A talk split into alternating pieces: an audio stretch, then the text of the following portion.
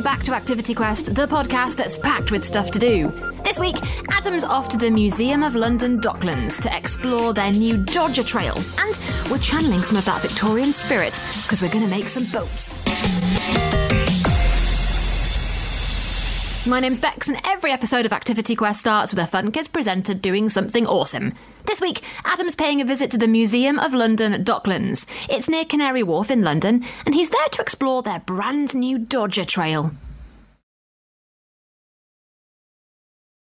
Hi, I'm James. I'm a learning manager here at the Museum of London.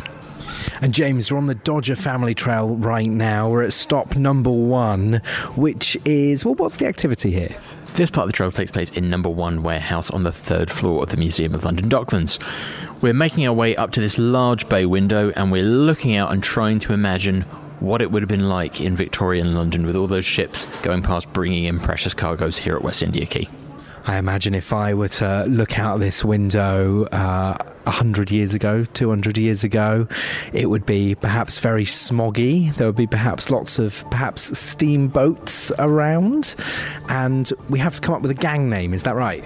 Yeah, so at the very beginning of the trail, uh, visitors are told the, the rules of coming up with your gang name. I won't spoil it too much now, but it's, it's pretty straightforward. Um, and then essentially you're guiding your gang around on a on an artful Dodger-esque Oliver Twist kind of adventure through the galleries.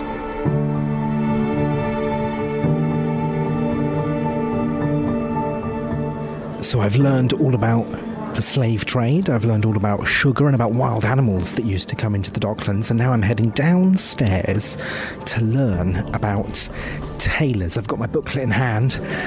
Let's see what we can find down here. Oh, there's a big sign that says Sailor Town.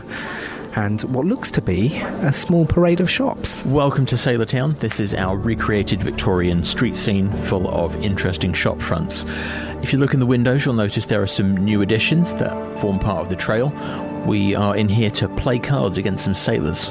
It feels like I've been transported back in time. Yeah, it's amazing. And this is where we're going to take a look at our trail map and find out what our activity is. And as I said, the activity is finding the cards to, to, to beat the sailors at the game of cards.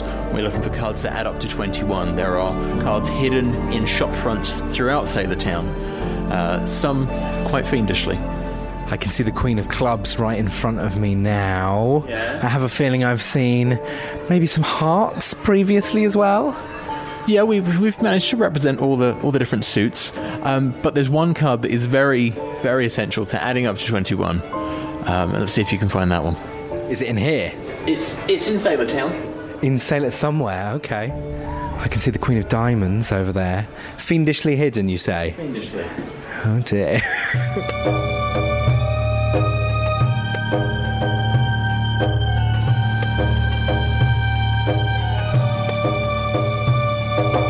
So we've made it to stop six. I can see the sign in the corner of this window. We're peering into. What did you say this was? So this is our docks warehouse office. This is where all the customs documentation would have been carried out. It's another one of our recreated scenes. And that would be when ships are coming into the area, they have to basically fill out forms to say what they've got on board. Yeah, you have to declare your cargo, particularly valuables and things that have been brought from abroad. And that would be for, I guess, tax reasons.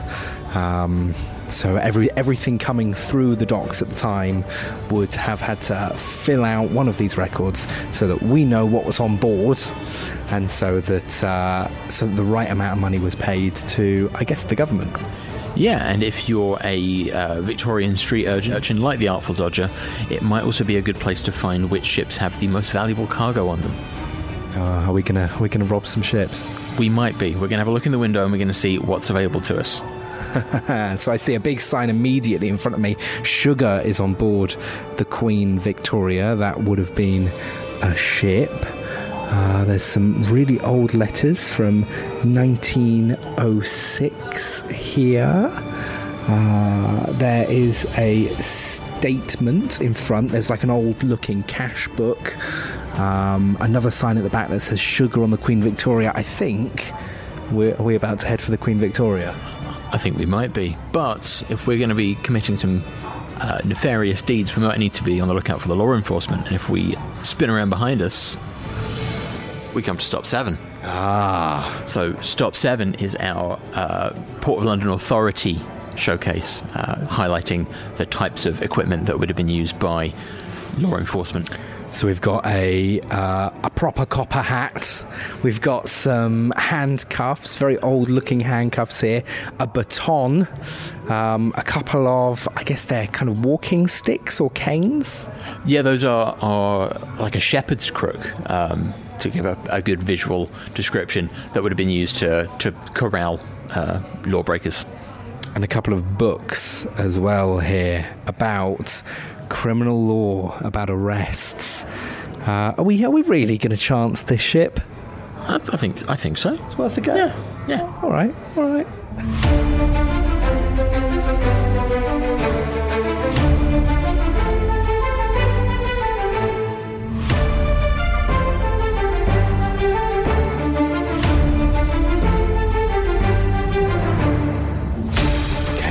It. We're nearly at the end of our trail. We've made it to stop nine here, and in front of me are is a cabinet with lots and lots of these look like spices to me. Yeah, so this is an assortment of things that came through the docks, things that were imported um, during the docks heyday. We've got spices, we've got fabric, we've got feathers, we've got all kinds of stuff. Is there anything that really catches your eye? I quite like the look of these shells. I have a feeling I've seen these shells maybe at some zoos before.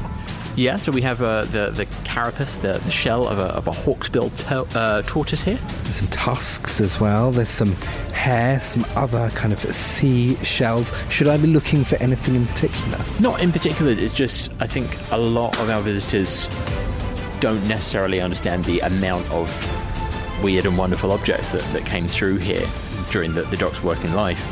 Um, it wasn't just tobacco, even though that was a, a, main import. It wasn't just sugar, even though that was a, a main import. We also had things like spices from all around the world, things like walrus tusk. But there are lots of interesting objects that particularly our younger visitors uh, have really taken uh, an interest in. So the museum forms part of the Museum of London Docklands. Uh, tell me about that kind of more more widely. The trail is just a small part of what you can do here.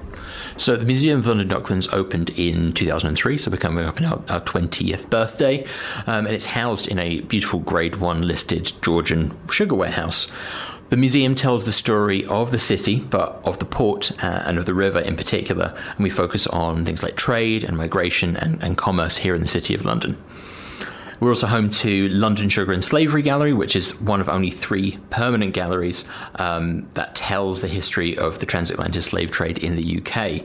The gallery opened in 2007. It gives a place uh, where the voices of descendants of enslaved Africans and all those affected by the legacy of the transatlantic slave trade can be heard. If you want to find out more about what's going on here at the museum, including our temporary exhibitions, you can go to museumoflondon.org.uk. Thanks, Adam. All right, now, you may have heard Adam start that trail looking out of a big window over the Docklands. George is here, and we're going to channel some of that Victorian spirit and make our very own boats. Hey, it's Georgia, and we're going to learn about the London Docklands during the Victorian era by making a paper boat and having a race. To do this, you'll need construction paper or newspaper, scissors, tape, and of course, water. A large container or a bathtub will do. And remember, since we're using scissors, you'll need the help of a grown up. So I've got my paper here, and all you have to do is start by cutting a rectangular piece of paper approximately 8.5 by 11 inches long. Now, listen very carefully, and I'll do this along with you. So, first of all, you have to fold the paper in half lengthwise, which I'm doing now, and then you fold that piece of paper in half again. Once that's all folded nicely, open up the paper so that the folds are visible and fold the top corners of the paper down to the centre crease. Oh, it's a bit like making a paper plane. Fold that corner down. Fold the other corner down. There we go. Once you've done that, fold the bottom of the paper up to meet the new crease created by the top corners. Oh, it's starting to look like a boat. Then fold the paper in half along the original centre crease and tape the two sides together to form the boat's bottom. Once you've done that, fold the top edges of the boat out to create the boat sides. You then need to use the tape to reinforce the folds and secure the sides of the boat. Whoa, my boat looks so awesome! Once your boat is complete, fill a container or a bathtub with water and have a race with family or friends. Who's going to win? For added fun, you can also decorate the boats with markers or stickers to make them look like actual boats from the Victorian era. Although I think I'm going to make mine pink.